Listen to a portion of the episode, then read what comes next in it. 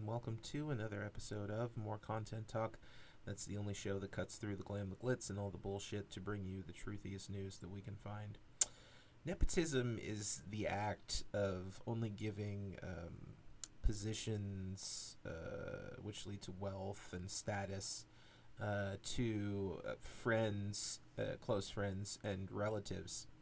It is a very common um, occurrence in the United States. Uh, I think a lot of people don't notice it so much because you just, you know, you're so enamored by um, the celebrity lifestyle, and you think, oh, look, it's that actress, and they're an actor, yay! Not realizing that that is completely contrary to the American dream, has nothing to do with it. Absolutely nothing. Um, it's very antithetical um, to the American experience because the whole idea uh, behind America was that we were not going to have generational wealth. uh, we we left um, the monarchy for for that reason, so that people could uh, come come into their own. And you know, uh, this really brings into I think. Um, you know perspective for me because I recently saw a story about how Daniel Craig said he wasn't going to leave um, any of his wealth to his children that he was going to use it all himself and he would take care of them while he was alive but then after that they would have to go their own way. And I thought at the time I was like wow that's a little harsh. But now after thinking it, of it in terms of nepotism I quite respect Daniel Craig because now they because the thing is this and you're going to learn about this in this article i have to read but if you're the child of a celebrity you already have your foot in the door Yeah, you have. Y- yeah, you're you already have a there. leg up easily. you don't need money because you're going to be able to have all the connections that your parent had and you're just going to kind of fall into money or you know you'll be asked to be head of some company uh, there, there's all kinds of things that come along with just knowing people in um, show business uh, and and show business in general is is plagued with nepotism it's all over but um, this this can go on in other industries as well. But I'm particularly going to be looking at um, Hollywood because you know I constantly get this thing where it's like you know you just don't like Hollywood because you're boring. Look, no, that's not it at all. When you get into things like nepotism and the idea that they're just basically passing down their jobs to their kids, it takes jobs away from everyone. And this is why one of the reasons the founding fathers disliked the monarchy was that you know it, say benjamin franklin you know never never comes to america that's that's just going to be a shoe cobbler some peasant boy. Think about it. Think about all the wonderful people that came from nothing who then become something and you know them it's not the same when it's their kid doing it. You ever notice that? That's because th- there's no there's no um experience there. It's a hollow thing. They heard stories about when the dad didn't have money but they don't know what it's like. Right. and so they can't do things like acting and stuff like that a lot of times because they don't know you know there's an experience. Experience certain things. Good actors uh, you know they have they lead difficult lives. You ever notice that? Yeah. very difficult. Because then you get to know how to react in, in situations where most people wouldn't know what to do. They say i wouldn't know how to act if you know i had a seizure because i never had a seizure. You know what i mean? And i know um, i don't know how to do it during but i know what it feels like after. So i would be much better at conveying that emotion. Most people would not be able to convey it properly. I see it all the time in movies when actors try to do you know have seizures. It looks aw- it doesn't look real. It doesn't look right a lot of times. Sometimes it does. I'm not saying never but i'm just saying and that's another thing pain right? Like i've been in immense pain. I know what that feels like. I can i can show you like through tone and appearance what that looks like i can convey i can convey that feeling to you a lot of people on earth have never been in extreme pain and so they don't know what that's like and so obviously it sucks right that's why the original the um, the the very American aspect of coming from nothing makes great art, but the people who just get it handed down to them, it's not good. I mean, let's just be real. Like, who's better, Francis Ford Coppola or Nicolas Cage? You answer that question. Think about it. It's an easy answer, Francis Ford Coppola. It's easy as Nicolas Cage is a joke. I mean, like you know, like he's. I mean, okay, I mean, like he's fine. I mean, there's a lot of weird facial expressions. I mean, I guess that's acting now. You just make weird, funny faces. Every Nicolas Cage movie I've ever seen, I've so after it's done, I'm just in shock. I'm like, how how does this how does this get on the screen? It's just weird. It, like I, I I'm always shocked every time I see a Nicolas Cage film. Uh, but yeah, I mean, I think what makes a person like Coppola good is that he had a shitty life. I'm gonna be honest. You know, you, you come from kind of, sh- you know, you have a lot of shit thrown your way. You can make some pretty good art. If you're coming from, you know, a Beverly Hills mansion and like you've been reading romance novels your whole life, come on. Like, what are we? What are you gonna write about? You're gonna write about romance novels. You're gonna write. You're gonna write about Beverly Hills. It's gonna be boring. No one wants to see that movie. There's been all kinds of movies made about rich people that people just were like, I don't want to see this shit. I don't want to see another money movie because it's annoying. No one wants to see how much money you have. So boring. That's why people got pissed when all the celebrities were showing their mansions, crying like, "Oh, we, uh, we can't go outside of our mansions." Uh-huh. They're living in like castles and shit. And they're They- complaining. Yeah, That's- that's where poor people want to be. You know what I mean? Like poor people would love to go to a mansion. Most of them, anyway.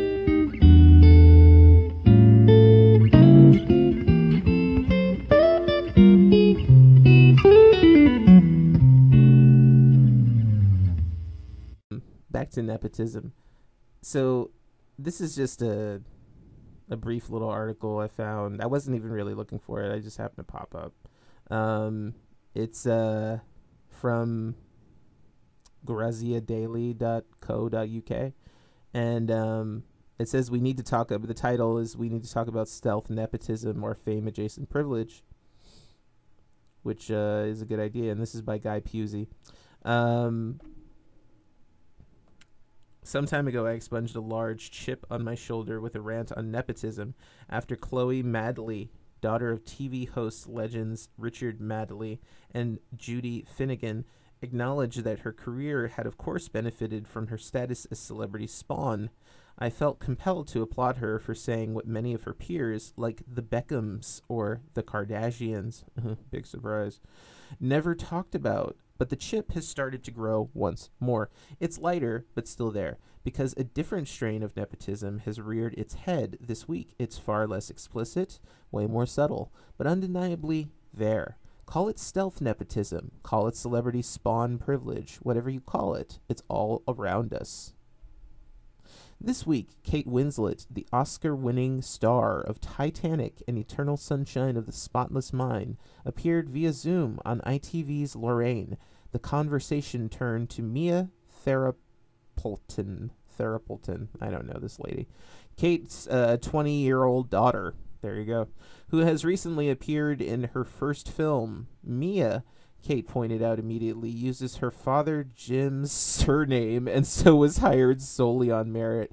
You notice I laughed when I read that sentence, right? That's because that's ridiculous. Okay, I look. I don't have anything against Kate Winslet. I'm sure that everyone she knows loves her. It's never about that for me. I'm not judging Kate Winslet's character it's this kind of absent-mindedness that you find in a lot of people where it's like did you just say that out loud? Did you just imply that your daughter you a famous actor oscar award at least nominated actress didn't help your daughter get work? What just because like she didn't like i i, I mean it's it's it's uh, they explain it better in the article. Because to me being in the entertainment industry, you know goddamn well that it's who you know. Okay? So that's just a lie. But let's be more specific. Let's continue on in the article. I have no reason to distrust the, this version of events. I'm sure that Mia didn't start her audition with "Hi, I'm Mia Ther- Theropleton" or whatever, and my audition piece is from James Cameron's seminal work Titanic.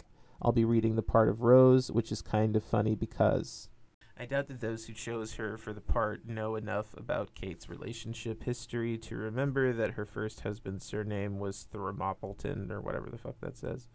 And that this young woman standing virtually before them had a connection to one of this country's most acclaimed talents. I am sure that she was simply deemed the best actress for the part.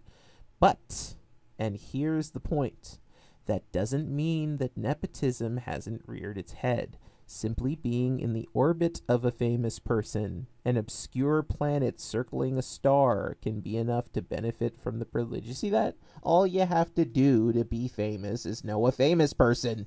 It's not impressive. At all. At all. And yet people care about these people's political opinions. They they copy the way they dress. It's insanity. It's absolute insanity. I let's continue on in the article. Uh, Mia has grown up watching an incredibly famous and talented woman live her life. She has visited sets. She has told Variety that she did not do so often, but one or two trips is not insignificant. Not at all. All all it takes is one. All it takes is one. There's going to be some, um, you know, director or something there who sees the person you know, they put two and two together. Maybe Kate Winslet is getting a little older. They're gonna look for a replacement Kate Winslet. Of course, of course.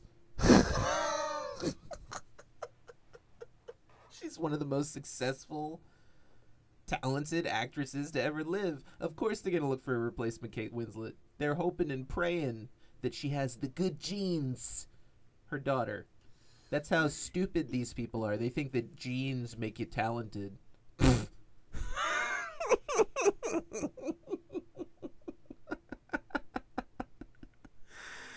So yeah, they want to breed a new Kate Winslet. They want to make Eternal Sunshine of the Spotless Mind two, three, and four, because that's how Hollywood is.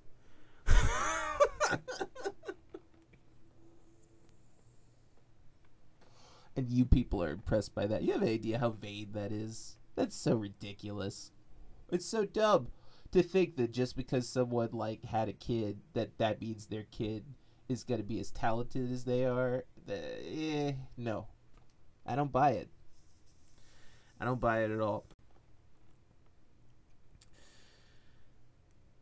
She has therefore observed how the filmmaking process works. She will have been doing her homework while her mom talked business with her agent. She will have been at family events birthday parties, her mom's wedding to Ned Rock and Roll. I don't know who the fuck that is. And therefore rub shoulders. Who the fuck are these people? Shoulders with Hollywood stars, including Kate's dear, dear friend Leonardo DiCaprio. Well, you know, all you did was meet Leonardo DiCaprio. It's not like you're going to be an actor or anything.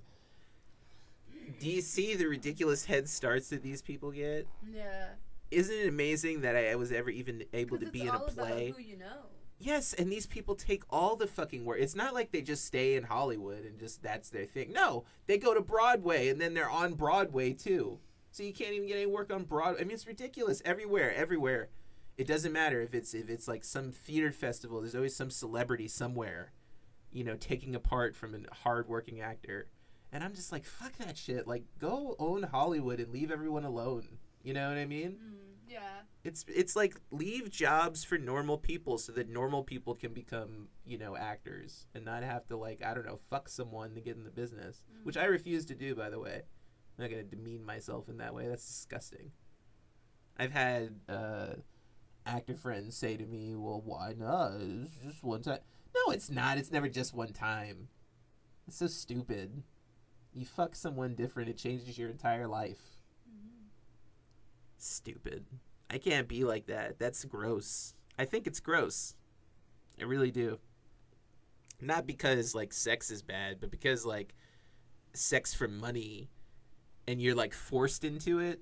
Like I understand if that was your career choice. Like you were, you know, a child just dreaming of being a sex worker one day. Fine. I'm I'm willing to buy that. I don't necessarily believe it, but you know, I'm I'll go with you, man. Woman, person, if that was your dream job when you were a teenager, good for you. But most people it ain't like that. Most people don't want to have sex for money. And why should they be forced to do it if they don't want to do it? That's my thing. But um Ned rock and roll. Who the fuck is that? Anyway. Out there, I'm Ned rock and roll. Go meet my friend Leonardo DiCaprio. I don't know who this fucking person Ned rock and roll is. Um, she will have seen scripts arrive in the post, picked up the phone to a publicist or producer, seen the elation or despair that comes when you clinch or miss out on a hard fought role. Celebrities have no reason to feel despair. That's ridiculous. The despair. The despair. Oh, I'm despairing after you caviar for lunch. Oh, I have to go buy another another five hundred dollar piece of clothing to put in my closet. Oh, I'm in such agony. Give me a break. Whenever I hear sob stories about celebrities, I get a little like, mm-hmm. You know? like, will you just fuck off and go like, I don't know, like, go sit on your golden toilet seat and get over it. okay. Um. You have anything you want to add before we sign off? No, I'm good. All right, then, folks. Uh, hey, wherever you are, whatever you're doing, however you're getting it done, I hope you have a phenomenal day, evening, afternoon, fiesta, siesta, downtime, chill time, lunchtime, party time, nap time, whatever it may be. And remember, When life gets you down, you can always laugh at something else. farewell, folks. Adios. あっ。